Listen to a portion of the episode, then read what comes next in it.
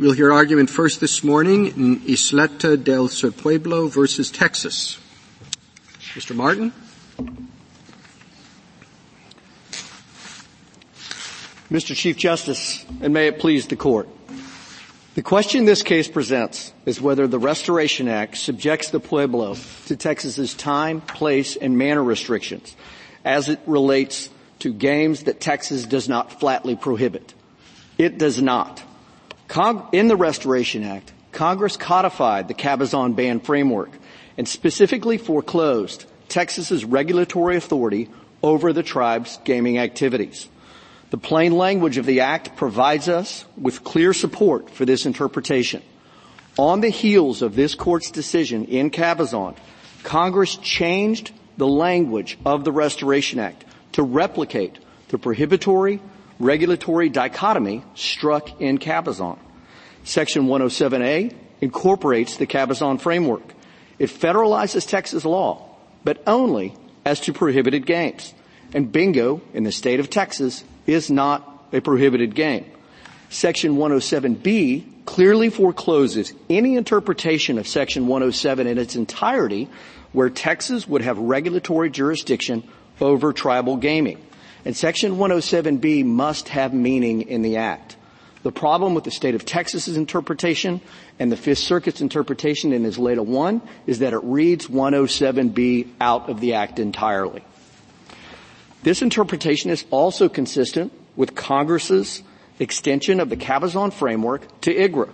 The two statutes are not in conflict, and you don't have to choose one over the other. And even if that were the case, and we don't think it is, the plain language of the Restoration Act allows my client to engage in non-prohibited gaming activities. In sections 107A and 107B, Congress was sending the clear signal that it was incorporating the prohibitory regulatory construct from Cabazon into a test applicable to these tribes. The final text of the Restoration Act reflects the bargain that Congress struck. Each side got something, but not everything. Texas was allowed to prevent prohibited games from being played by these tribes. Meanwhile, the tribe was allowed to retain its sovereignty and its freedom from regulation as it related to gaming activities. And with that, I'd be pleased to answer any questions from the court. Uh, yes, counsel. The um, in the Cabazon was a grant of jurisdiction, right? Yes, Your Honor. Uh, is there any difference? Is there a grant of jurisdiction in 107A? Your Honor, looking at the text of 107A, it's specifically dealing with the tribal gaming activities. Uh, there's not a specific reference to the grant of the jurisdiction. So what, uh, just standing alone, what do you think it's doing? Your Honor, I think it's dictating, it's showing that Congress was extending the Cabazon framework to this fact pattern where Congress was federalizing state law as to prohibited gaming activities.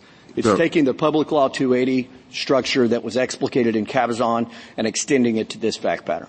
So exactly how does it, how is it doing that?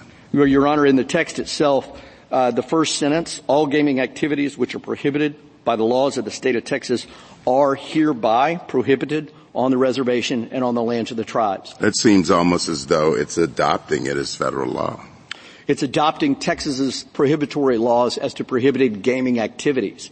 It's one of the things that's interesting, Your Honor, is that compared to previous versions of this act, this final, one of the final changes in section 108 was changing it from gaming and gambling in those broader terms to the concept of gaming activities and specifying prohibited gaming activities. Well, I mean, you say that 107 was enacted in light of Cabazon, but it was directly enacted in light of the tribal resolution, which said that uh, uh, the tribe was willing at this point, after all the back and forth, I, they obviously weren't happy about it, but they were willing to provide uh, that all gaming, gambling, lottery, bingo uh, uh, shall be prohibited. All, regardless of whether there's some that's permitted and some that's that's not, according to the laws of Texas. So, um, I mean, this is an odd case. I haven't seen in decades briefs that were so full of legislative history and, you know, pre-enactment this or post-enactment that. But, I mean, if that's what we're going to, uh, if that's the game that's on, I mean, it looks to me like the tribal resolution had a much more direct connection to the legislation that was actually passed. Your Honor, if I may, I think the tribal resolution had a much more direct co- connection to previous versions of it. And I would agree with you, there's a lot of legislative history in here, and some of it's legislative history, and some of it is almost textual evolution on what was actually enacted. And one of the things that I would point out to Your Honor is the tribal resolution, which again was dated March 16th of 1986, that total ban, or what the state of Texas calls the quote unquote operative request, and, and that would have been a total ban. There, there's no way to deny that. However, that part of the text was incorporated into the Restoration Act into a version that never actually passed.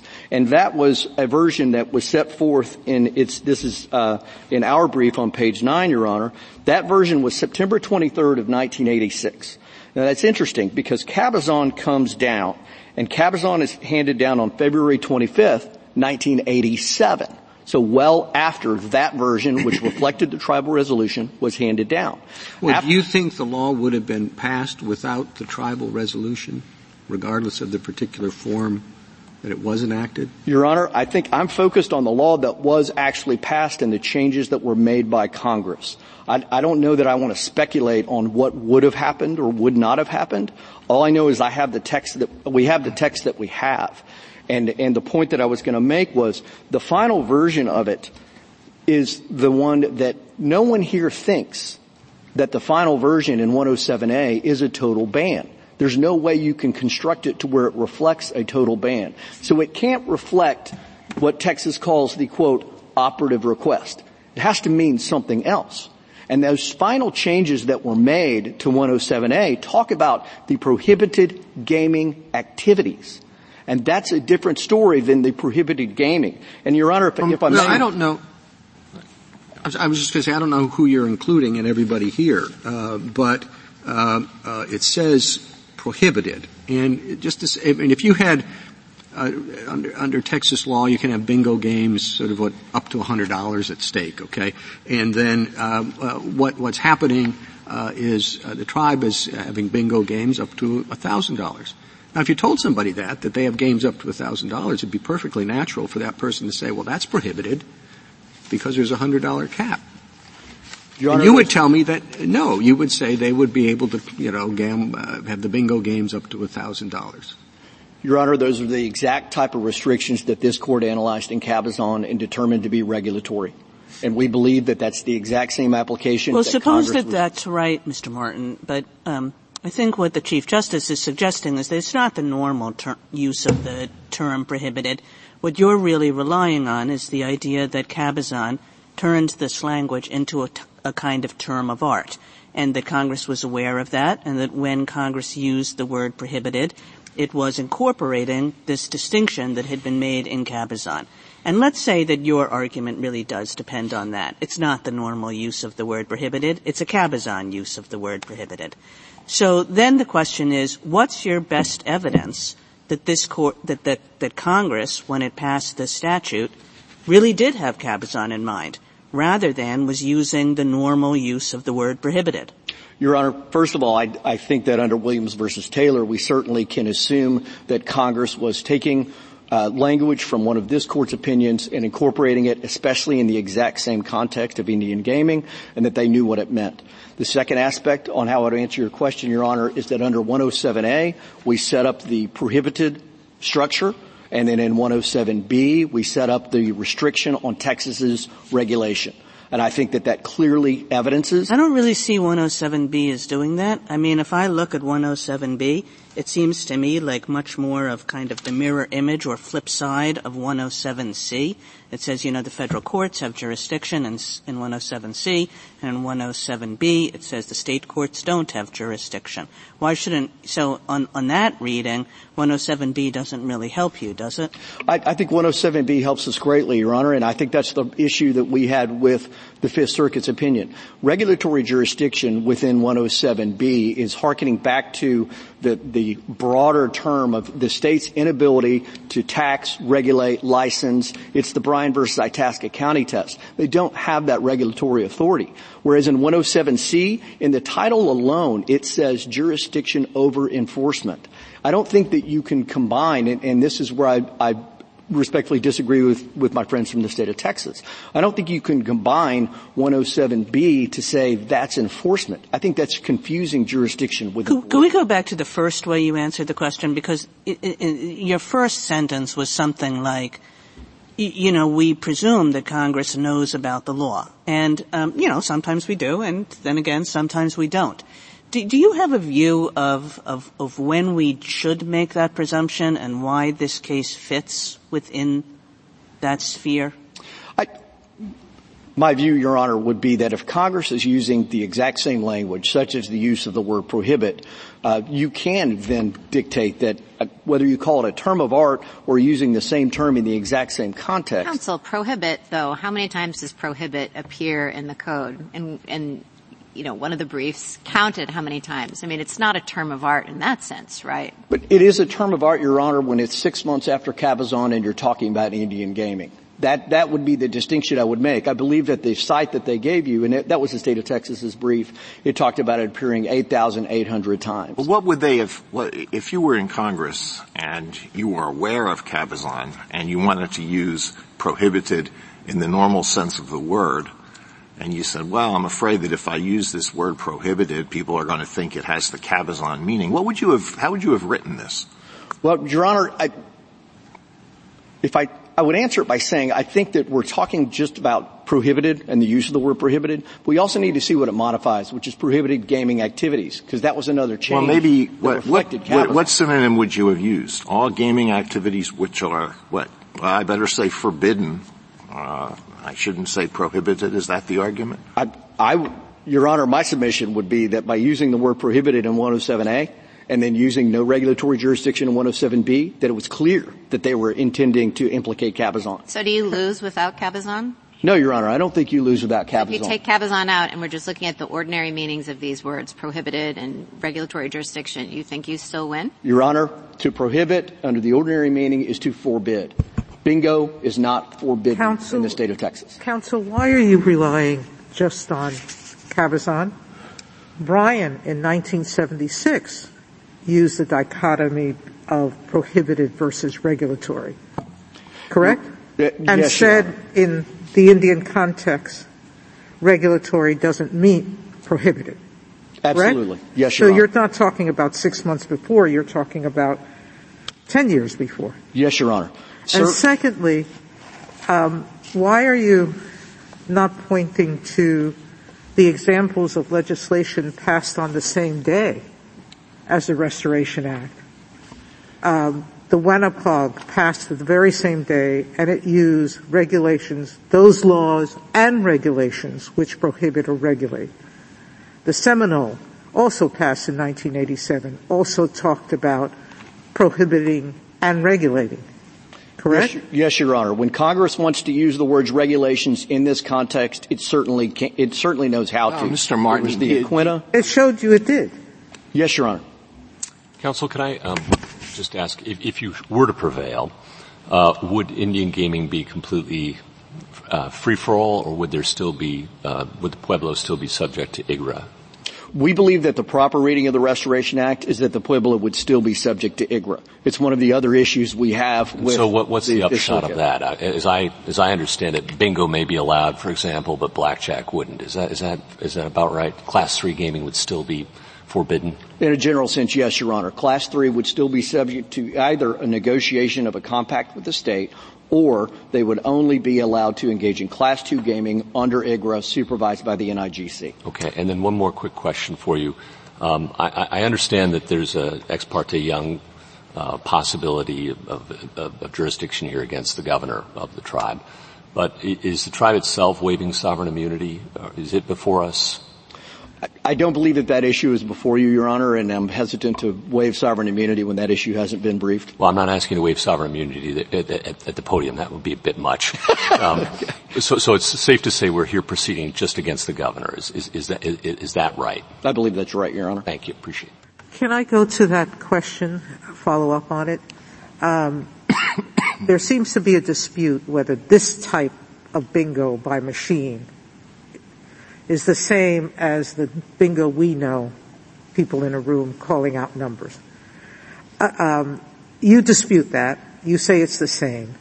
But assuming that there's, and I do, that there's a genuine dispute on that issue, that still would be subject to federal jurisdiction. A court would then decide below whether this type of slot machine is actually bingo, correct? Well, Your Honor, first, you know, we would obviously dispute that it's a slot machine.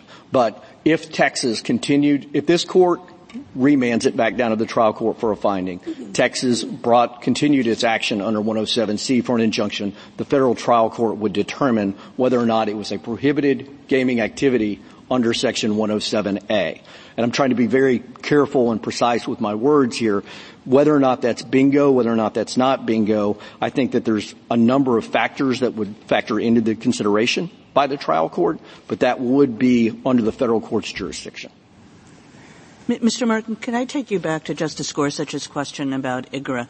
If, if you prevail, uh, the tribe is regulated under IGRA. Uh, I, I, take it 107C would still separate out Texas from other states. Is that correct? To a certain view? extent, yes, Your Honor. The third sentence of 107C, it, it has a very interesting construction. It, it's not you can't read it as an affirmative grant of an injunctive relief. It says nothing herein shall preclude the state of Texas bringing an injunction.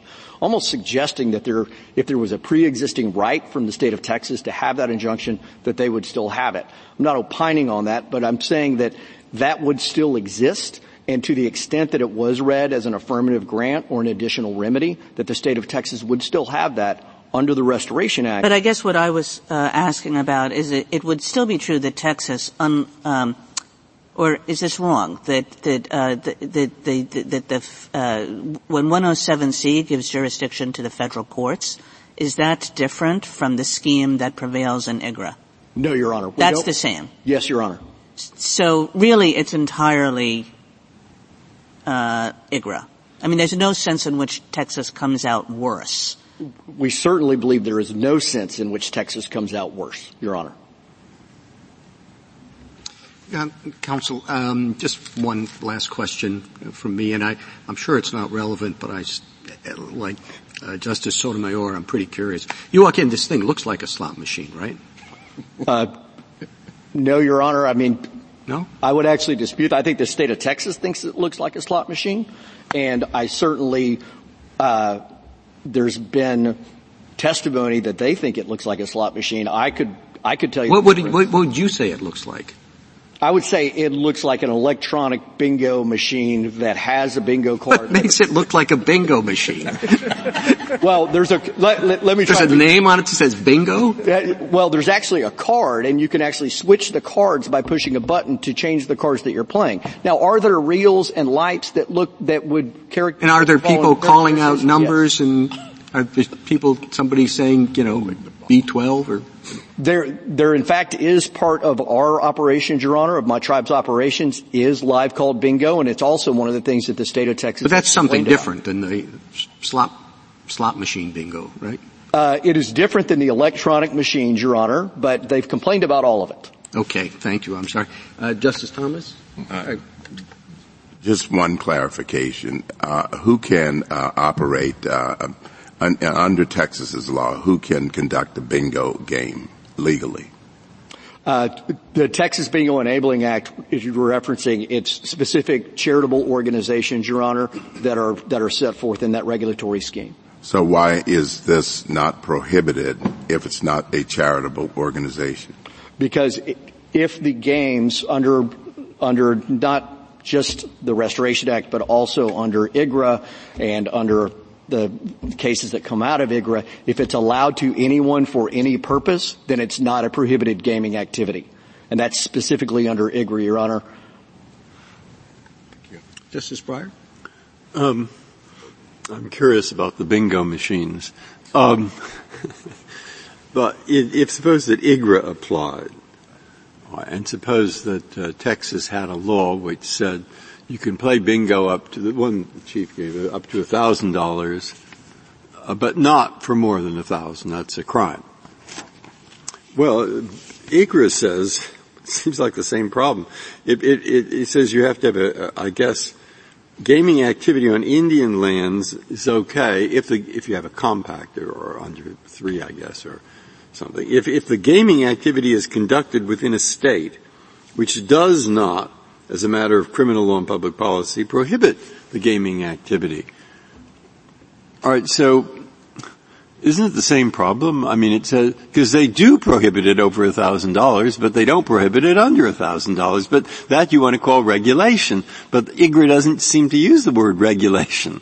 Well, Your Honor, it's it's not the same problem, and it's not. Re- it's not because IGRA actually incorporates that Cabazon prohibited regulatory juris, uh, yes. distinction, and that distinction is actually critical to the hypothetical. Right, right, I understand that. So I didn't understand that IGRA incorporated it, but I guess it doesn't incorporate it in the language I just read you. So where does it incorporate it? Your Honor, IGRA would be incorporated, uh, or I'm sorry, Cabazon would be incorporated Yeah. into IGRA under 27015 and 2710B1A 2710B1A. Okay. and 27015, Your Honor. Yeah, well, that's what I read you, 27015. Right, and then But it 20 didn't say regulatory. right. Well, It said prohibited. I think if you read those statutes, our submission would be that that's where IGRA specifically incorporates the Cabazon prohibited framework. Okay. Justice Alito? Well, I'm puzzled by uh, both your argument and by Cabazon, and in particular by how a court is going to decide whether these machines, uh, which I don't have a very clear picture of in my mind, are bingo or, or not bingo. If, if they are not bingo, they're something else. Let's say they're dingo. And Texas prohibits dingo, then you can't have them, right? Uh, if Texas prohibited Under no circumstances dingo, can you have a dingo machine. uh, if it was a criminal prohibition against dingo, you would be correct, Your Honor. Okay, and how do you decide whether this thing is bingo? I mean, just like the platonic ideal of bingo? Uh, Your Honor, I, I think that you don't have to decide the, this No, we don't have to, but have somebody to does. But how is the person who has to decide this going to decide whether this thing, it's not exactly, it's not the kind of bingo, you know, that you expect people to be playing in church or at the Elks. Uh, it's something different. How do you decide whether that's bingo? Understood, Your Honor. I think let's, and let's take the hypothetical that this gets remanded down through to the trial court to make that factual determination. I think that court would take into account a number of things. It would take into account the definition of bingo that Texas has under the Texas Bingo Enabling Act, which actually helps us. It would take into account what IGRA considers to be bingo under 2701 and 2710. It would take into account the expert testimony, much like it did in the contempt hearing below. And I would point out to Your Honor, and this is, this, what, They're, what I they're think- experts who they, they, they are experts on uh, on the identification of the, you put something before these experts and they can say that's bingo. No, that's not bingo. There, there are people who can be qualified as experts on that. The answer to the question, that question is yes, Your Honor, there are. Uh, you ask my grandmother? She was, My, my own mother has asked me questions about those very issues, Your Honor. Uh, but there are experts, in fact, that talk about whether or not something has a random number generator or not, whether or not the math makes it bingo, whether or not the evidence of the pattern makes it bingo. All of those things are taken into account. All of those same things, Your Honor, are taken into account by the NIGC. You know, the Kickapoo tribe, which is the only other out of these, out of the three federally recognized tribes in the state of Texas, one of them gets to engage under the NIGC, under IGRA, and then the two that are controlled by the Restoration Act don't because Ysleta 1 misread the statute and read 107B out of it and talked about it being a surrogate federal law and that all of Texas's laws and regulations are surrogate federal law, we would submit, Your Honor, you can't read the Restoration Act that way. It's not the proper way to read it. Can. I ask you one, one final question? Because I, I am the this the Cabazon band is more subtle than my mind is able to grasp. Uh, do you think that the sale of opioids without a prescription is prohibited, or is it merely regulated? Your Honor, I, when I would reference Cabazon ban for Restoration Act, I, I don't have an opinion on, the, on your question. I want to be very honest with you about that because I want to be responsive. But when you're talking about the Indian gaming context, that is where Cabazon lies, that's where this gauntlet is thrown. And that's what Congress was responding to in 1986 when it drafted the Restoration Act. Justice Sotomayor? Justice Kagan? You know, Mr. Martin, I guess um, just following up on what Justice Alito talked about, uh, this Cabazon distinction presents a wealth of sort of complicated and quite frankly weird questions. Um, and the slot machine would just be one of like a thousand of them. I mean, it just uh, Cabazon tells us to make a distinction about between prohibition and regulation when most of regulation prohibits certain things. And then you're stuck in the middle of trying to figure out what's a prohibition and what's a regulation. Um, but I, I, I guess uh, it's like, well, Cabazon is there. It's not unique to the question of slot machines. I mean, how should we figure in um, any any uh, discomfort about Cabazon and the distinction that it makes itself? I think the because I guess I would have thought that your answer to Justice Alito was like, "Welcome to the world of Cabazon." Sorry, you know, and and that's it. And it wouldn't really depend on at all on whether there were experts about slot machines. Um, so so uh, that's sort of random uh, thoughts, but I mean, this is just the world of Cabazon, and how do we take that into account? Well, if I may, Your Honor, I think the distinction here and the difference between the opioid wasn't that funny. the, the opioid questions or the other questions that you could ask along those same lines, which are fair questions, but the difference is the sovereignty aspect of it. You're talking about sovereign tribes and Congress being the only one that has the plenary power to decide certain aspects of it. If you remember in Cabazon, it talked about the fact that Congress made the decision to help the, have the tribes do this in terms of their self-sufficiency.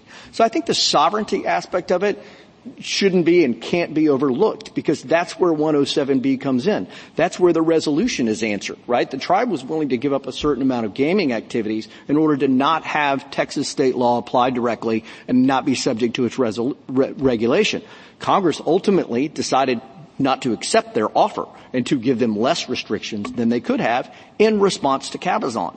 So I think all of those fits as a piece and it's also why you know, you could talk about the, the opioid hypothetical, you could talk about other hypotheticals along those same lines, but this concept of the sovereignty and the tribe's ability to engage in gaming activities, I do think is a different story. It's not just, here's Cabazon, live with it, right? As you put it, Your Honor, and much more succinctly than I have in a month of prepping for this. Um, it's not just that. It's more, there are questions of the sovereignty aspects of it and the regulatory aspects of it, the public law 280 aspects of it, that I think Congress was answering when it wrote the Restoration Act in response to Cabazon. Justice Gorsuch? Mrs. Campbell? Thank you, counsel. Oh, oh, sorry, I didn't have a question. Oh, I'm sorry. no, that's okay. Far away. I'd like to give you a chance, counsel, to uh, respond to the argument that 105F. I mean, we're talking a lot about Cabazon, and 105F essentially imports the Cabazon framework itself into the Restoration Act. So if this isn't surrogate law, surrogate federal law under the Restoration Act, and we have 105F importing the Cabazon framework directly in, why isn't it then redundant to interpret the Restoration Act as you do? The 105F certainly incorporates the Public Law 280 construct, and, and, there's, I don't think, any way to dispute that, nor would we want to. 107A and what it does differently, Your Honor, than what 105F does, is it federalizes Texas law as to prohibited games. I think where the Fifth Circuit went wrong in talking about surrogate federal law was it extended it out to laws and regulations of the state of Texas over all gaming activities. That's not what 107 says. So I think that's one of the differences between 105F and 107. The second difference that I would point out to Your Honor is 107C, which sets up a different enforcement enforcement mechanism than what would have existed had just 105F been imported, imported and 107 didn't exist sorry, you agree that the Restoration Act establishes Texas law as surrogate federal law. You're saying that it only does that, however, with respect to prohibitions. To pro, uh, I'm actually saying it does that with respect to prohibited gaming activities. Prohib- right. That's Things that are prohibited, not those that are regulated. Yes, Your Honor. So, so the, the only difference between cabazon under Section 280 and, or Public Law 280 and, and the Restoration Act is simply this enforcement mechanism? It's the enforcement mechanism, and then it is it is stating what laws are federal, what state laws are federalized for the Restoration Act. Okay. Thank you, counsel.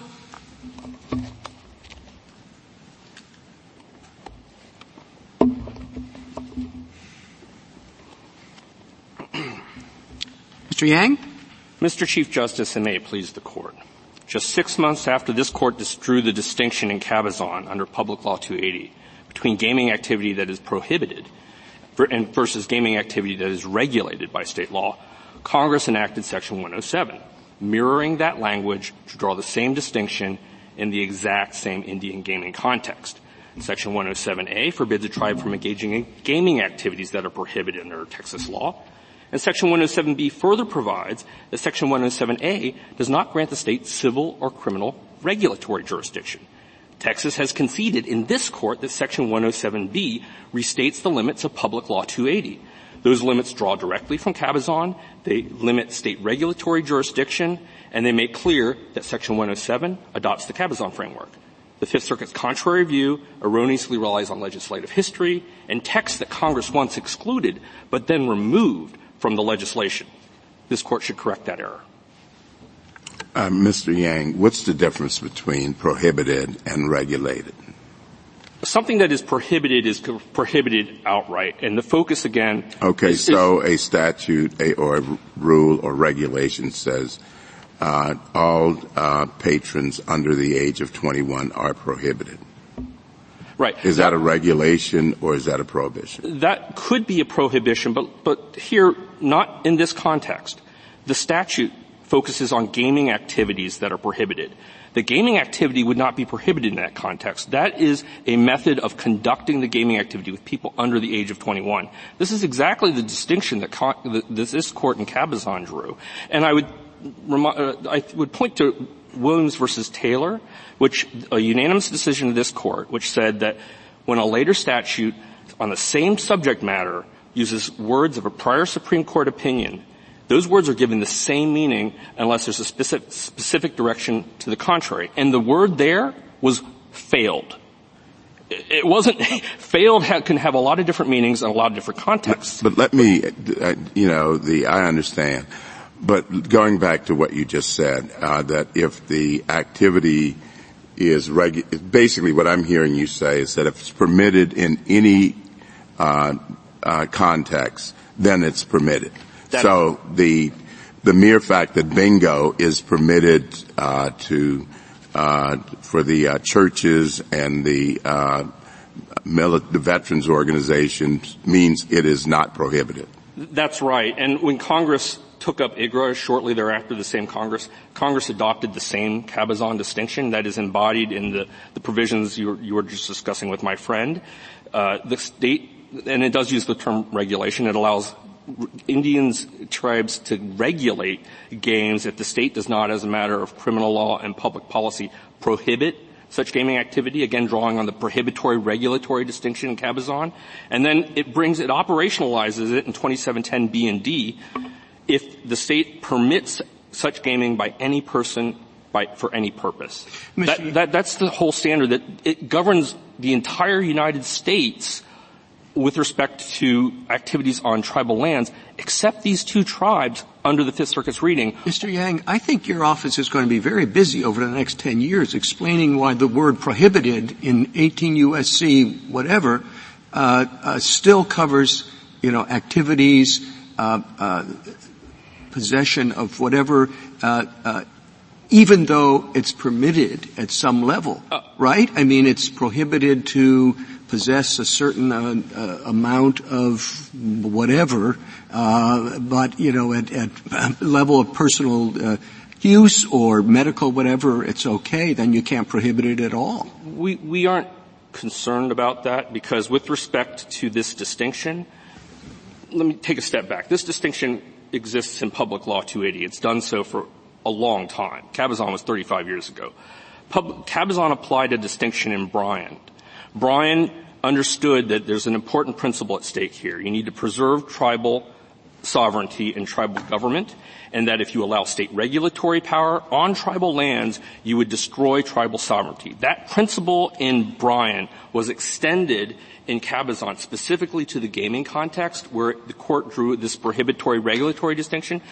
We don't think there's a problem with respect to all of 18 U.S.C. because when you're interpreting a, a, statute like this, particularly a statute enacted directly on the heels of a Supreme Court decision on the same subject matter using the same language, what you look to is not some general understanding of the word prohibit.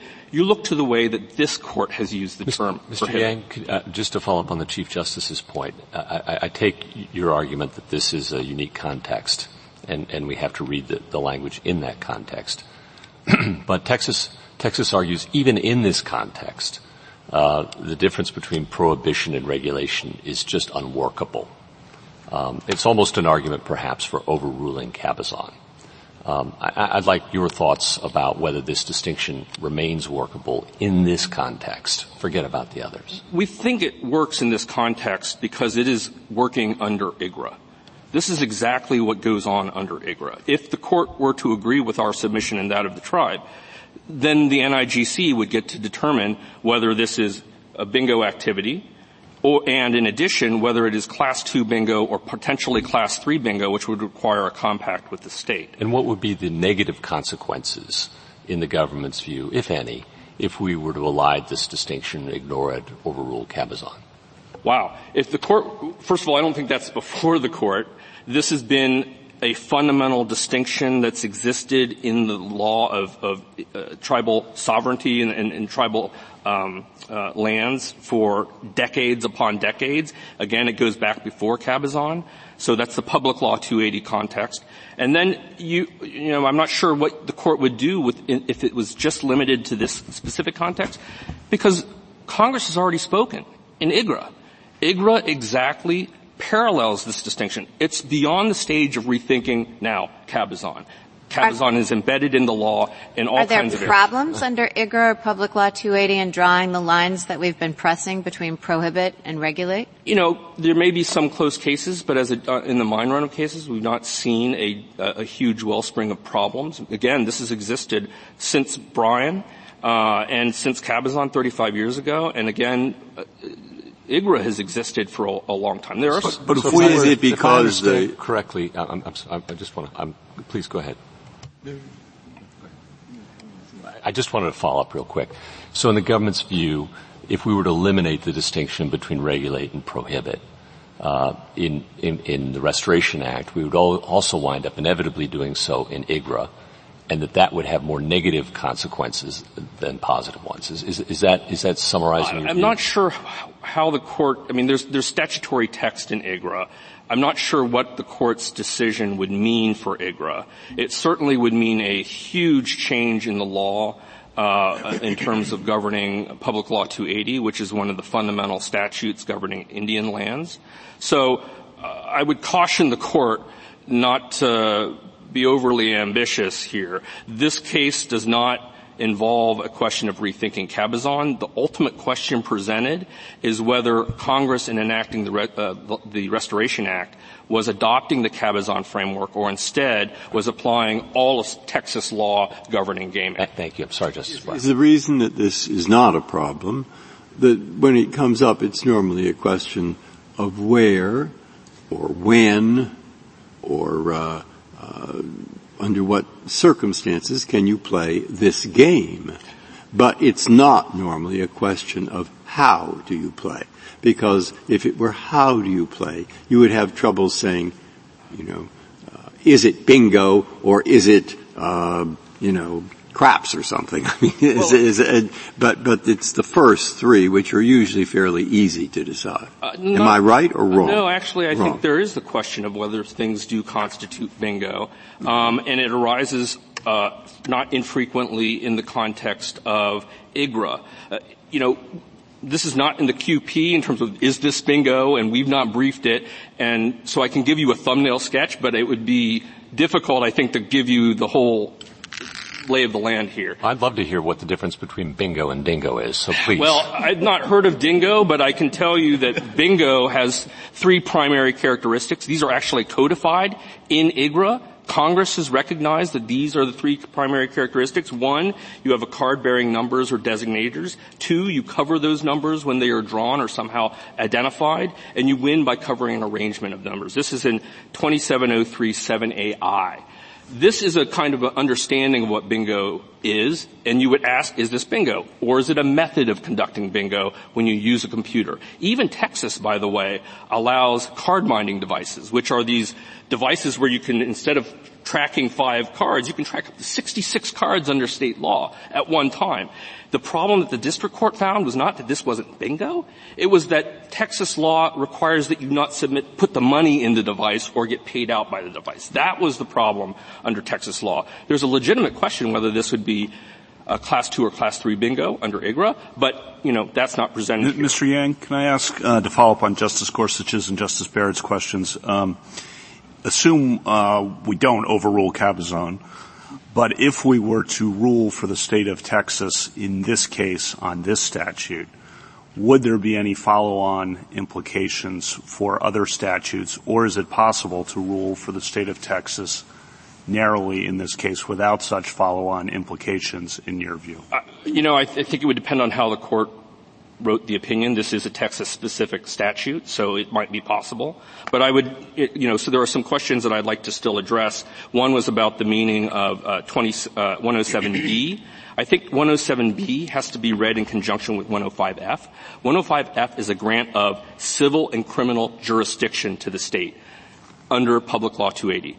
When they use jurisdiction there, Justice Kagan, it's not with respect to courts. It's with respect to authority, and the use of that term is generally used, you know, post Arbaugh. We're trying to get away from using jurisdiction when we don't mean court jurisdiction, but this is before Arbaugh, and it's quite common both in legislation and in the court's decisions.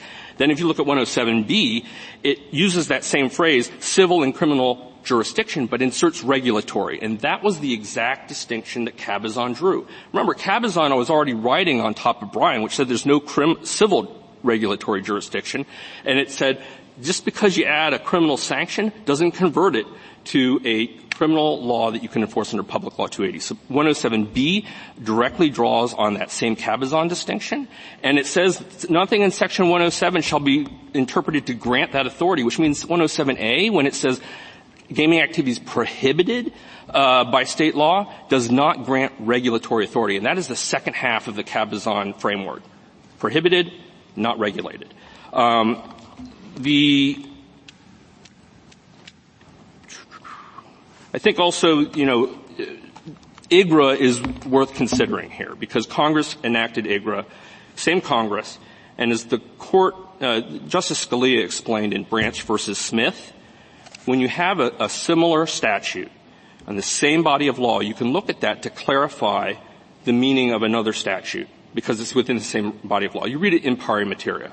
And I don't think there's really any dispute that by using the same regulated and prohibit language and the provisions that we've talked about, which are at page nine of our brief, that Congress in IGRA was adopting Cabazon, Congress is doing the same thing here. And there's no reason to distinctly disadvantage these tribes where Congress uses the same language and establishes. Uh, but Mr. Yang, doesn't that doesn't that in, answer Justice uh, Kavanaugh's question? Uh, it, it, if, if we were to ignore Cabazon here in 107, on what basis could you continue to uh, recognize that distinction under IGRA?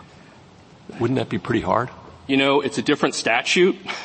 That's, that's the best it, you got? I, I, think it would be difficult to draw that distinction. It really would. These are same context in this, you know, same Indian gaming context written by the same Congress in the same general legal uh, uh world post Cabazon. I think it's hard. You know, this, our view is you should read public law to, uh, excuse me, section 107 the same way that you read IGRA. And I'd like to talk about the tribal Can I just ask one follow-up to Justice Gorsuch's question? But I mean, the common thread in all of these is Cabazon. So without Cabazon, it sounds like you're taking a slightly different position than your friend. It sounds to me like you're saying Cabazon drives this. Without Cabazon, if we're talking about just the ordinary meaning, then it's a lot harder to make the case for this distinction between. Oh, it, it's, it's much harder to make the, the, the case. You know, you could make the case It would be a much higher hurdle to cross. I'd like to talk but, but I take your view to be saying Cabazon is all over this statute. In other words, it's not just saying, oh look, prohibit. Six months ago, Cabazon said something about prohibit. But you're making the case that if you just look at this entire statute, Cabazon is pretty much all over it. And, and Cabazon was always in this, this, well, once it existed. Section 105F has always existed in every piece of legislation going back to 1984. 105F existed. Congress knew when it was adopting 105F, which would then incorporate the Public Law 280 framework, that that comes with Cabazon. And then with respect specifically to gaming, it's the specific provision rather than the general provision 105F. It again uses Cabazon's language five minutes later. I'd like to talk about the tribal resolution, but I'll give you a minute. Okay. So the tribal resolution, um, you know, it, when in 107A, Congress's reference there respects the tribe's strong opposition to the direct application of state law, and the text, you know, there's been debate, debate about the resolution. The text of the statute cannot be read as applying the, the final request in the resolution, because no one thinks, and the text does not allow you to read uh, 107A to prohibit all gaming prohibited under Texas law. It's just not what happened. There was also a significant textual change when Congress first adopted the reference to the tribal resolution. It said pursuant to the tribal resolution. This is on page four of our brief. All gaming is prohibited if it's as defined under Texas law. Cabazon came. Congress retooled 107, and then it said, instead of said pursuant to the resolution, it said this is enacted in accordance with the resolution. We think that has some more flexibility, and what it really reflects primarily is the tribe's strong opposition to the direct application of state law. That's why Section 107 is federal law, and that's why federal enforcement generally prevails with the exception of state enforcement if the state has a pre-existing cause of action that it can insert for an injunction against the tribal office. Thank you. Uh, Justice Thomas? Justice Breyer, anything further? Justice Alito? Didn't the tribal res- uh, resolution um, ask that the statute include quote, language which would provide that all gambling, gaming, gambling, lottery, or bingo as defined by the laws and administrative regulations of the state of Texas shall be prohibited on the tribe's reservation or on tribal land. Didn't it say that? It did, and Congress in response adopted verbatim that language. This is on page four of our brief. That was in uh, 1986, and then when HR 318 was introduced in 1987, again on page four of our brief, that exact language was in the bill. But, but then Cabazon that's came. 10, it's, that is referenced in 107A, is it not? Which is? The language I just read. Uh, 107A does not have that language. It reference, it says that 107A is enacted in accordance with the tribal resolution. Yeah, okay. But the tribal resolution had more, many things in it, and this is so, it. Uh, all right, I understand. I right, understand. and so I, I understand okay. your point. I understand your point. Um, one, one, other question: You refer to the Indian canon. Uh, those who favor the interpretation of statutes to mean what the words of the statute are generally understood to mean have some question about some of these substantive canons. Now, some of them, like the rule of lenity, have a long history. Um, what do you think is the basis for this Indian canon? Well, it has a long history in this court's uh, jurisprudence, and I think it recognizes the special role that in our relationship historically with Indian tribes. Now, if I don't think you actually need the Indian canon. We didn't make a big deal out of it in our brief. It's certainly part of the court's jurisprudence that if there, if you find this ambiguous, that you should tip the scale. But we think this is pretty, a pretty clear-cut case of Congress six months after Cabazon adopting the language of Cabazon to apply Cabazon's distinction in the same gaming context. Uh, that doesn't really answer my question. What is the origin of this? Uh, is it your is it your argument that throughout history Congress has always framed statutes in a way that uh, are favorable to Indian tribes? I, I've not my research for this case, unfortunately, has not gone that far back. I don't have uh, the original. Um, no one has challenged the uh, Indian canon's existence here, and we've not gone back to, to form an argument for it, Your Honor. Justice Sotomayor? Counsel, um, the tribal 1986 tribal resolution, I, in my mind, seems to serve a variety of different functions. The first, I think, is that you need Indian approval to have any state law apply on a reservation, correct? Yeah, I think that's that's part. Generally true. Yes, and but significantly, you know, the tribe didn't want the state to impose its laws directly on the tribe. Exactly. That was, that was a very significant issue. So that's where um, 107C is in accordance with the resolution because they didn't want the state to be able to regulate or have its laws apply well, directly. I agree with that, but I also think 107A is because 107A applies as federal law a limited set of state laws that prohibit. And, and what that does is significant. It makes a federal criminal offense to uh, conduct in prohibited gaming activities. If we read this the way the state wants, presume that they are running a bingo game exactly the way the churches do. Okay? Um, is it your view that then the federal court would be open to seeing whether or not they um, have all the signs that are required by the state, whether they have yeah, that, that's exactly how things have played out since Ysleta 1. And as the district court is, you know, we, we cite these uh, cases in our brief. This has not been a, a good way of providing a regulatory framework through injunctive actions in federal courts where federal court has to talk about, you know, how many cards can you play and what hours can you play and what's, the, that's not what Congress would have intended, we think.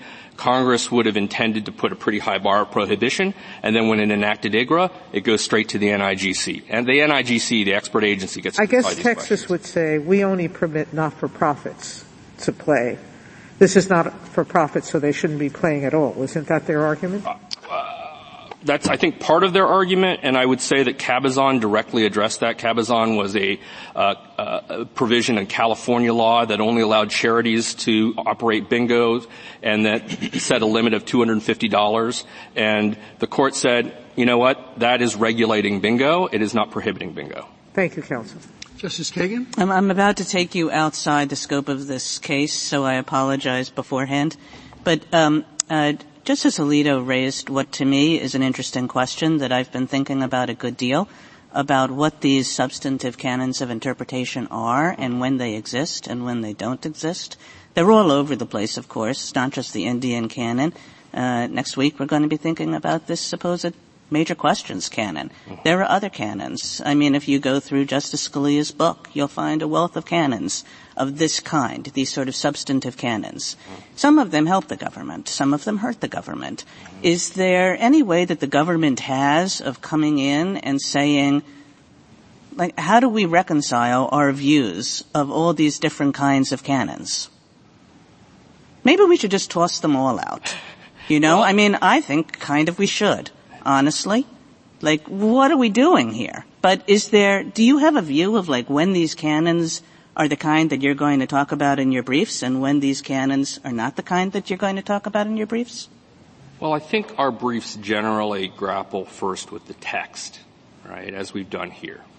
Um, and canons, I think, can play an important role in certain contexts. I think, for instance, Bryan recognize that in the Indian uh, tribal sovereignty context, there is a very important principle uh, that kind of underlays the body of the law there. You do not want to read statutes to grant state regulatory authority on uh, tribal lands without kind of a clear expression of that. Uh, and I think that those types of principles uh, reflect a background body of law that one brings when reading statutes. So it's true, you know, I think I've seen the court's decisions that, you know, sometimes you get canons that conflict, right? They run in contrary directions. These are aids in interpretation, but we always start with the text. Justice Gorsuch? The, the government doesn't waive sovereign immunity lightly. That's one of our canons, right? That, that's exactly right. And, and isn't it the Indian canon very similar in its function? In saying that we don't lightly assume that Congress has allowed state authorities to regulate an independent sovereign? I think it's similar. There are different underlying principles behind them, but I think there is a similar uh, spirit to that, that thought. Justice um, Kavanaugh? Just to follow up on Justice Kagan's question, because I think that's important, and Justice Alito's uh, as well. On, on the Indian canon, I just want to isolate what kind of canon it is, because it seems like our substantive canons fall into two buckets.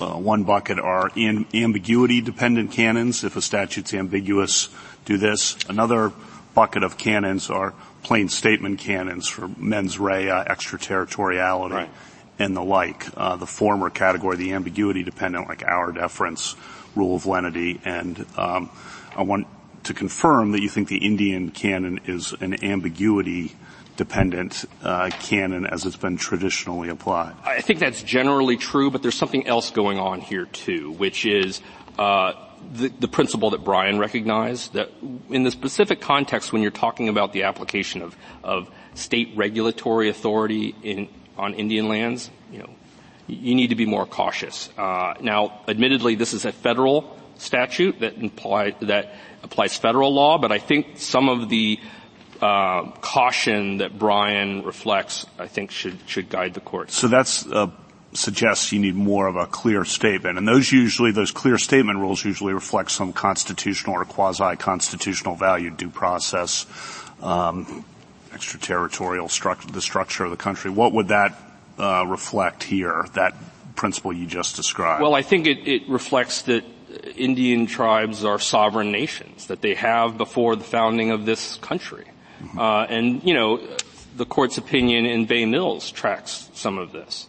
Um, so, you know, whatever you think about the in, canons in general and whether that should be you know, uh, plain statement, just, you know, tip the balance in ambigu- uh, ambiguity. The Indian canon, at least when we're talking about tribal sovereignty and the application of state law on tribal lands, that does have a strong pedigree, and I think ultimately it traces to the fact these are sovereign nations. Thank you. Justice Barrett? I want to follow up on this canon line of questioning. I'm sorry, I know you said that you weren't thinking about the canons when you came in here today.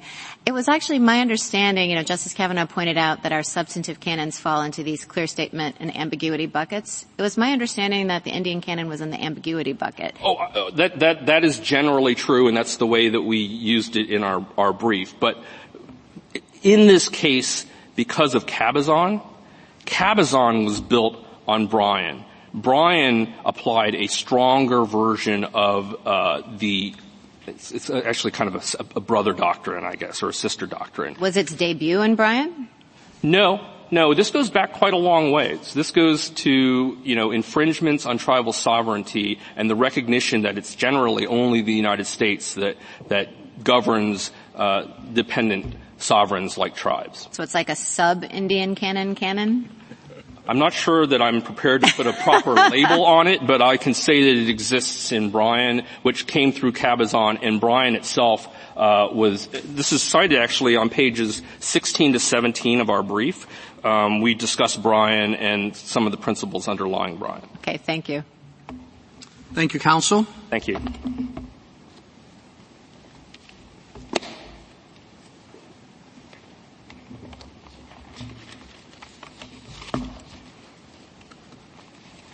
Ms. Pettit? Thank you, Mr. Chief Justice, and may it please the court. In the 1980s, everybody in this case wanted something. The tribe wanted federal recognition and was willing to cede some of its sovereignty. Texas wanted to avoid high stakes gambling, which it saw as an invitation to organized crime, and was willing to cede some of its jurisdiction. The federal government was split about how to balance these sovereign interests. So, every, so everyone made concessions which are embodied in the Restoration Act.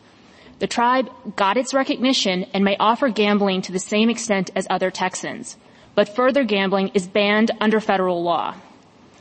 The tribe asks to rewrite this legislative bargain based on Cabazon Band, but it's admitted that Cabazon Band did not address how to interpret a statute that federalizes state law.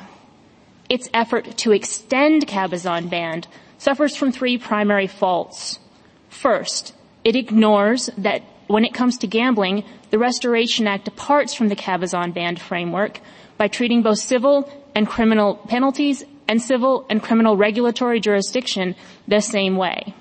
Second, it overlooks that the Cabazon Band test was written to avoid a form of state encroachment into tribal affairs that isn't possible when a federal court is applying federal law.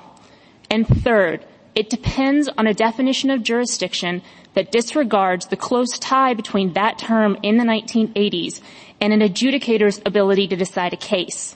That's how it's used in Public Law 280, in Section 105F, and as Justice Kagan noted, in Section 107C. Applying that same definition to 107B, regulatory jurisdiction encompasses a state administrative agency's ability to exercise oversight through, among other things, reporting requirements, inspections, and ultimately enforcement actions, not the state's larger ability to set substantive limits on gambling. I welcome this court's questions. Uh, Counsel, could you give me an example of a regulatory um, law or rule that apply a gaming uh, regulation of gaming laws that applies to tribes that do not fall under uh, 107A? I'm not. That, I'm sorry, that would be covered, would not count as a prohibition under 107A. To the extent, so 107, the prohibition as it's generally understood means it's unlawful. There is a regulation that would apply, apply to somebody who's not the tribe that wouldn't be a prohibition would, for example, be that the Texas Lottery Commission can typically get access to passwords so that people, they can have an ongoing oversight into the way that software functions. That's a regulation that wouldn't apply to the tribe because it's not a prohibition relating to gaming activity. Now, we, there's been some discussion as to the, the uh, difference between prohibition and regulation. Uh, would you comment on that? I mean, you've heard all the arguments. So prohibition in this context and as generally understood can include a regulation, except for, as Justice Barrett noted a couple of times, Cabazon Band. So the regula- regulation dif- distinction made in Cabazon Band was specific to Public Law 280, which was trying to decide the difference between criminal and civil laws, which is a question not presented by the Restoration Act.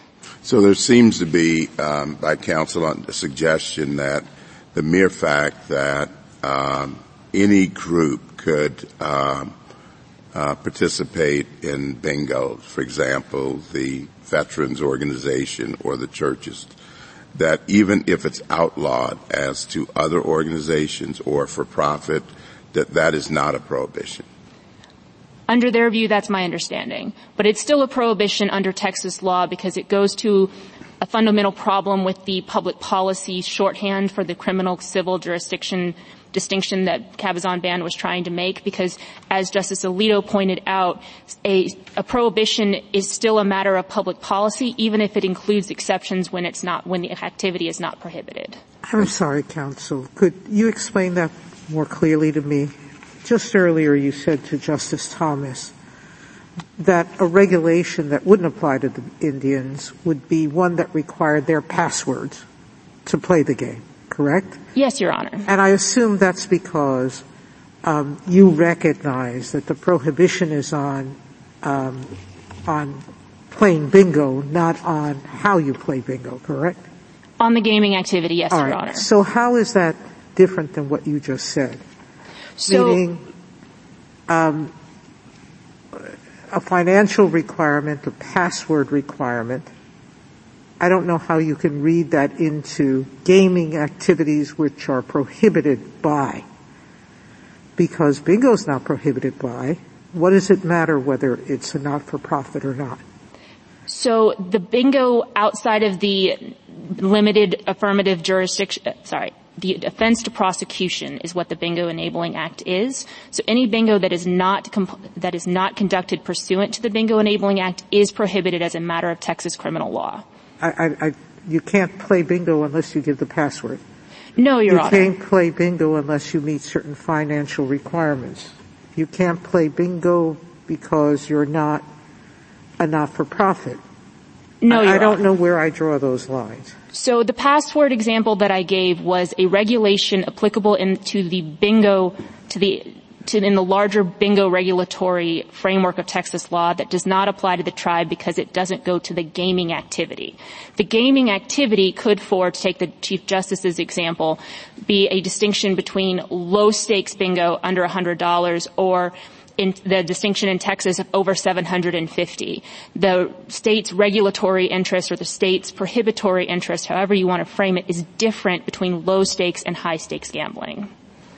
So the use of the term law is another, is another focus under 107A and both the tribe and the United States focused on a ver- earlier version of the bill that ultimately became the statute that included the terms laws and regulations. But under this court's precedent, the term laws typically includes regulations. So you can't really interpret anything by the deletion of redundant language in a draft bill. Counsel, what about the other laws that were passed contemporaneously with this one for other tribes that used broader language, like prohibit or regulate? Why shouldn't we look at the contrast between this more precise or narrower language and those? by looking at the context of each of the statutes. Each of the statutes they cite is a settlement act that is enabling a pre-existing agreement between the parties to litigation. So the language that Your Honor is citing is maybe the language that the parties determined was necessary, but it doesn't give much of an indication, if any, about what Congress would have determined was necessary if it was on its own. And this also goes to the larger context of the Restoration Act, because the term prohibit and the term regulate were in the Restoration Act before Cabazon Band. After Cabazon Band, in the Senate, there was two, there were two distinct changes to both 107A and 107B that show a departure from Cabazon Band, which expressly linked the concept of civil and regulatory and criminal and prohibitory. That is the insertion of civil and criminal penalties in respect to prohibitions in 107A and the and the insertion of and criminal into a pre-existing statute that said civil regulatory jurisdiction. So if I, uh, I take it the difference is you think the words prohibit, prohibited by the laws refers to all the prohibitions by the criminal laws. And they think it refers to the, dis- there's a distinction between regulatory and, uh, prohibiting it outright. Okay. Yeah. Uh, and the kill key here is, are they referring to Cabazon as they think, or are they thinking back, pay, back to the resolution where they said we don't even want Texas? You know, that's the big difference. And everybody's looking at different other statutes which may or may not cast some light. Okay. I think I know the answer, but look, I'm in an odd position. I'm like the light brigade. I have cannons to the left of me and cannons to the right of me, and I'm going into the valley of death, charge the 400. But I mean, there used to be ways of finding these things out. You went and you read the report of the Senate committee, or the House committee, or the conference committee, and you read the testimony before the committees, and you read what the Justice Department told them, or the Department of the Interior and you read what other people said on the floor perhaps. And sometimes, but not always, that in fact shed some light on the proper answer. So my question is if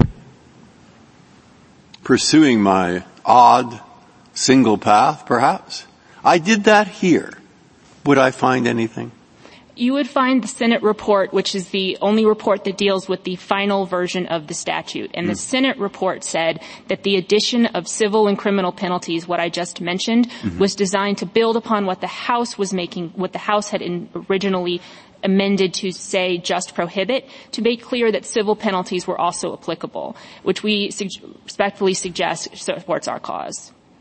Well, um, I, I, I, pressed your friend, Mr. Uh, Martin, uh, a little bit on the tribal resolution, um, which I think is very strong evidence for you. On the other hand, his answer that, well, that wasn't uh, addressed in the final bill, that was a predecessor bill, also seemed pretty good. Do you have an answer to that? Your Honor, the resolution may have been passed in response to the to a prior bill, but it is incorporated into the text, or it's at least referenced in the text of the actual bill that was passed and became law. So that has to be given some meaning, and the fact that it was aimed at a different bill is not dispositive one way or the other. Ms. Pettit, if if uh, you know this just said prohibit, and we were in a world where we didn't have any context on the page or otherwise, um, I think you would win. Uh, the question is, do we have so much context about prohibit being used in a specialized way that you lose? And I, I guess I would just point you to a few things and ask you to address them one by one. So the first is 105F, which I take it you acknowledge incorporates Public Law 280, and Public Law 280 had just been interpreted in Cabazon as having this prohibitory regulatory distinction. Yes, Your Honor. Uh, the second is 107B, which specifically talks about criminal regulatory jurisdiction. Now, there's a question as to what kinds of jur- what kind of jurisdiction it's talking about here, because jurisdiction is used in two different senses in this statute. But I think that Mr. Yang has an awfully good argument that when they're talking about regulatory jurisdiction, they're not talking about it in the which court sense. They're talking about it in the cabazon sense. Um, uh, uh, so, so it says, you know, we don't want to give the state regulatory jurisdiction, meaning the state doesn't have any regulatory power here. Uh, then the third thing would be what Justice Barrett said, I think you've responded to that. The other statutes passed around the same time, actually on the same day, right, that clearly understand the Cabazon prohibitory regulatory distinction. So you take all of those together, and this is what I meant when I said to uh, uh, Mr. Yang, Cabazon is like written all over this statute. It's not just like we have a world in which we say, oh, didn't, did they know about Cabazon? Would that have affected what they were doing? I mean, Cabazon is in this statute in multiple places. So why isn't it in this statute in a way that defeats your claim here? So in Cabazon, this court used the phrase regulatory authority, not regulatory jurisdiction. When referring to the power to set laws, this court has typically used the term legislative jurisdiction, which is tellingly not the word that Congress had selected. Moreover, the jur- and I would point, he made a comment post Arbaugh that we try to be more careful about jurisdiction. I think that in the 1980s there was a very clear tie between jurisdiction and an adjudicative officer, not necessarily a court. And I would point you to the fifth edition of Black's Law Dictionary, which was published in about 1983, which specifically discusses jurisdiction in those terms. So it may not be a court-specific term, but absent the phrase legislative jurisdiction, it does tend to have an adjudicative meaning. So that is where, and it's used consistently in 105F, which Your Honor referenced, and that's in that sense. And it is used in 107C in that sense. And so it would make sense to use 107B in that sense to avoid the charge of the light brigade with various cannons. So in that, in reading it in the larger context of how that term was used in the 80s, as opposed to, for example, in the mid 2000s after this court's case of City of Arlington against FCC, where you equated authority and jurisdiction, helps to clarify any ambiguities. So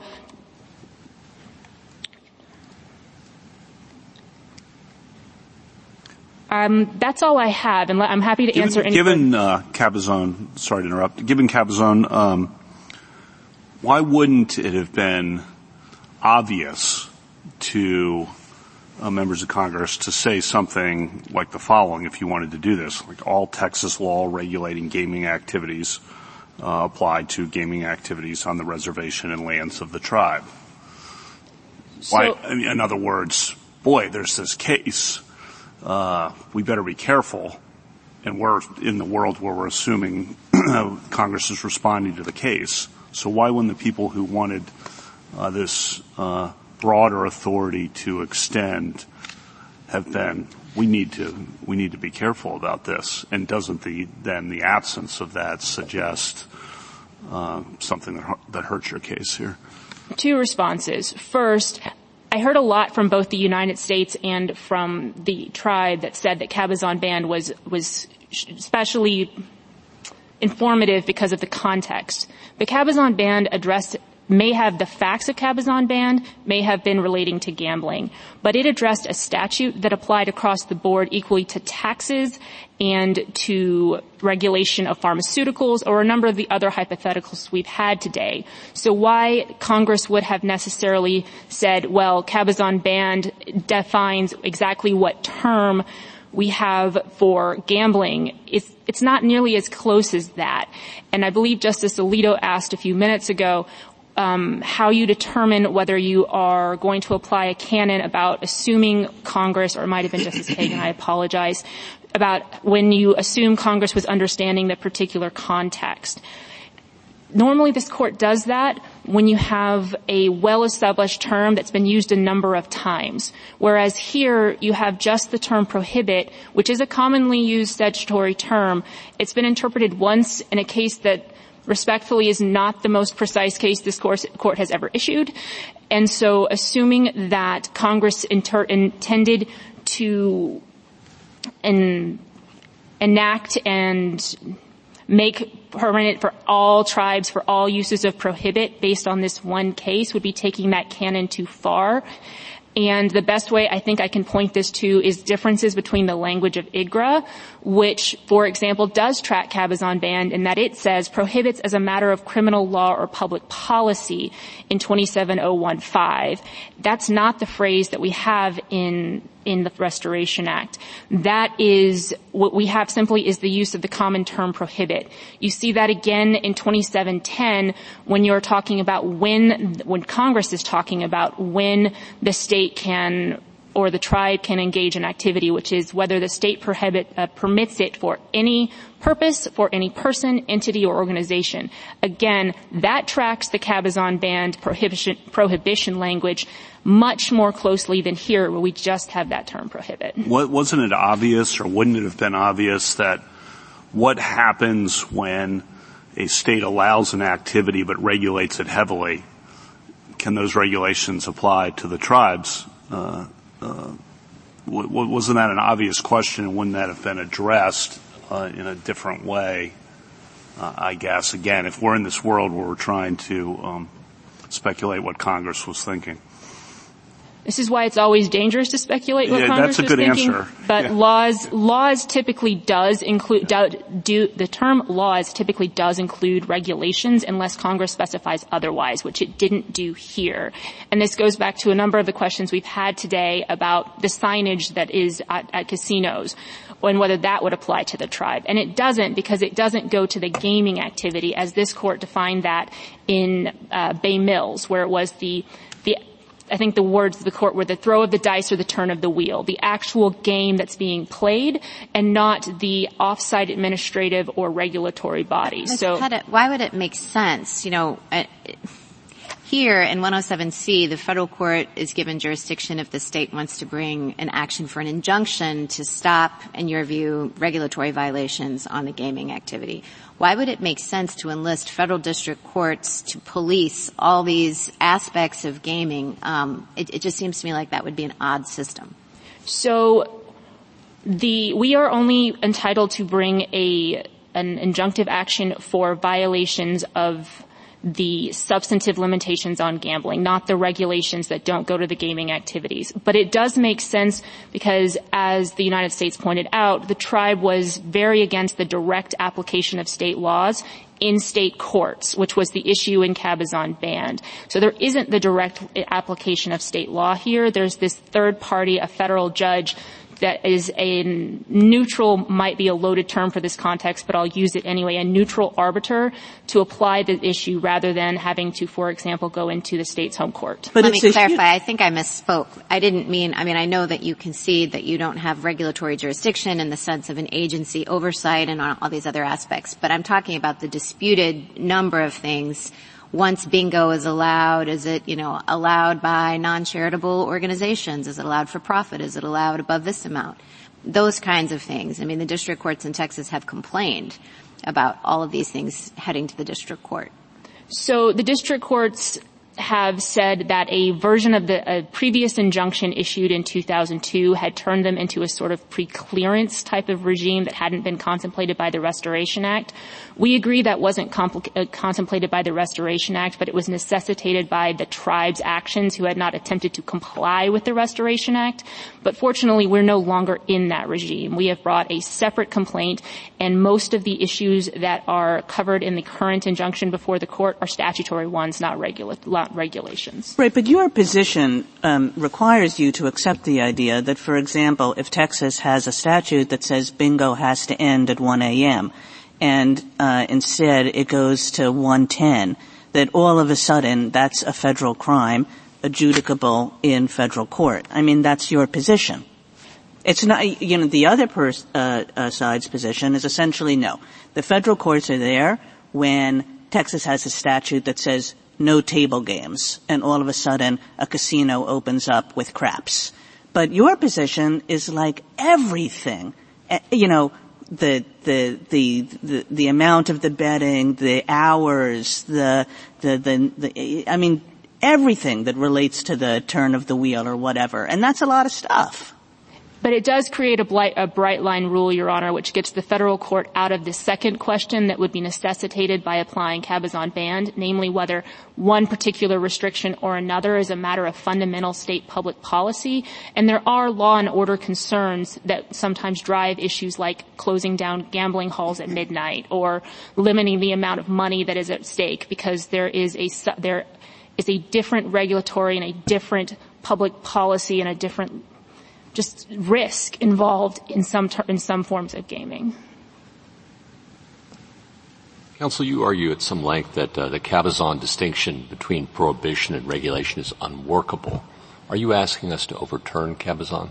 No, Your Honor, that's not necessary in this case because as my opposing counsel has conceded, this is about federalizing state law and Cabazon doesn't uh, specifically uh, decline to address but, but the, that question. That, that, that's not, that's not quite what I'm getting at. You, you say the distinction between prohibition and regulation, just generally, is not workable.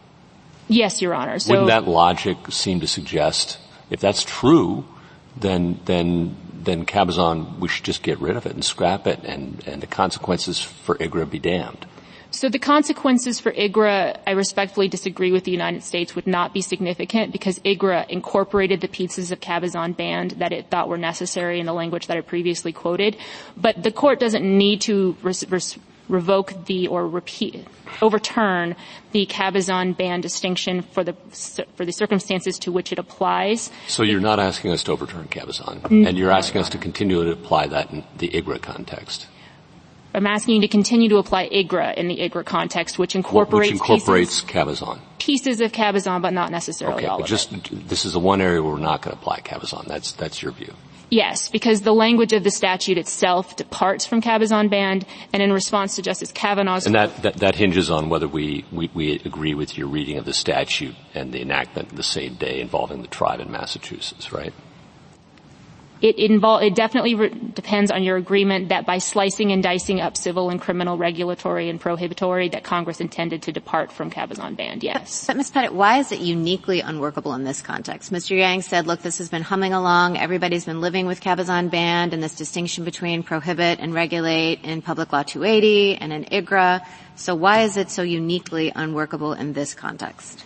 So the lower courts have suggested that Mr. Yang is incorrect on that point, that in fact it's difficult to, to derive a single rule between what is prohibitory and what is regulatory precisely because many of the things that are nominally prohibitory are very close very close concerns of state public policy, so they just don't track. Well, to, isn't that an argument for overturning it in IGRA too, and just getting rid of it? So IGRA incorporated a specific part of Cabazon Band that allows the tribe in 2710 to engage in class 2 gaming which permits them to if the state permits it under any person any purpose any organization so that is a different term than prohibitory or regulatory in trying to define. That, but but but if you, you're, you're you're saying it doesn't work well under IGRA, you're disputing Mr. Yang on that. So but you're I'm, saying this is somehow unique, and I guess I'm struggling, like, like, like my colleague, to understand how, how it's uniquely problematic here, uh, but but less problematic, I guess, under IGRA. Maybe I misspoke earlier. IGRA, it, the Public Law 280 prohibitory regulatory distinction itself is problematic outside of IGRA because it doesn't have that any purpose, any person, any language. That creates a bright line rule. Whereas this court recognized in Cabazon Band itself that the distinction based on what is or is not a matter of fundamental state public policy does not create a bright, bright line All right, rule. so just back to Justice Barrett's question. Does it work well under IGRA or not?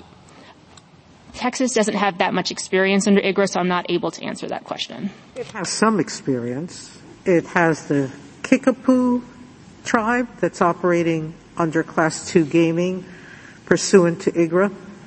So right now, what you have is one tribe under IGRA, another tribe completely out of IGRA, and even worse, you're saying it wasn't even intended to be run like the regulatory prohibition line that Cabazon approved, correct? Correct. So you want a system that's unique to everything, to Cabazon, to Bryan, to every other tribe, and you want to create a totally different system now. Congress created a bespoke legislative solution here. That's assuming we accept your argument. Yes, that, that was Honor. Congress's intent. Yes, Your Honor. That and the the my response earlier was that we do not regulate the Kickapoos, so we do not have much insight into what they're doing inside their casino. So it's very difficult for me to say whether it's been a problem. Well, anybody can walk in and play. Yes, Your Honor, but So that you would, could see what they're doing, whether it, what it's violating if you chose. I suspect the tribe would object if we were to send a peace officer in without permission Who said a peace officer? Anybody can walk in. You could send a peace officer, but A, a state employee could go in without authority and examine it in their personal capacity, but that's not typically how laws are enforced. Thank you, Counsel. Counsel, Justice Thomas, Justice Breyer, any further? Justice Alito? Suppose you scrapped your laws about bingo and you uh, enacted a statute that says that uh, under specified circumstances, a type of gambling called Texas traditional board game is allowed. And you defined that involving uh, a board and uh, et cetera, et cetera. But this is not bingo. This is the traditional Texas board game. Uh, then uh, would bingo be prohibited or would it be regulated? If we scrapped the Texas Bingo Enabling Act, it would fall within the constitutional prohibitions on lottery and it would be prohibited. It's still prohibited outside the Bingo Enabling Act, but it would be flatly prohibited under state law. So this all turns on the fact that you've you've used the term bingo, and that in the the uh, you know the, there's the form of bingo up there, and so the expert is going to decide whether this is bingo or not. No, Your Honor. This depends on the, the word bingo is not the relevant question here, and it may be useful to answer your question to distinguish this from the facts in California's instance in Cabazon Band, where they generally permitted gambling except that which we prohibited. Texas has the exact opposite presumption. We have a strong public policy, and all gambling is banned under the Constitution unless specifically authorized. This, the Bingo Enabling Act specifically authorizes small stakes bingo under very limited circumstances as a defense to prosecution. But if, it, if we were to scrap that Bingo Enabling Act, it would the, contact, the conduct of the tribe in this instance would fall within the state's constitutional ban on lotteries. Justice Sotomayor, any further? Justice Gorsuch? Justice Barrett? Just have one question. If you lost and we vacated and remanded, and so then the district court has to face the question of whether these electronic bingo games count as bingo. You just revert to the Texas definition, and I gather it's Texas' position that these electronic machines would not count as bingo? Yes, Your Honor, because they are slot machines. They, they do not have the competitive aspect of bingo because what I believe somebody referred to their grandmother earlier, that is a, you are matching numbers and the first person to reach a particular pattern wins. And here you have one card and it is an instant game that is drawn against a historic, a historic bingo draw and that's just not bingo. And you'd make that argument based on Texas law? Under the Restoration Act, we would. It's the same issue under IGRA, which is why the United States was very careful to say that the question of whether or not this is actually bingo under IGRA is a very close one. Thank you. Thank you, counsel. Uh, Mr. Martin, rebuttal.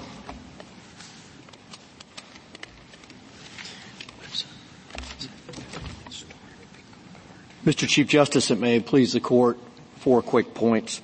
Uh, first of all, in response to a question from the bench, I, I think that the justices, you certainly understand the distinction and the difficulty that the state of Texas has with making the distinction as to where the regulatory line starts and where the leg- regulatory line stops.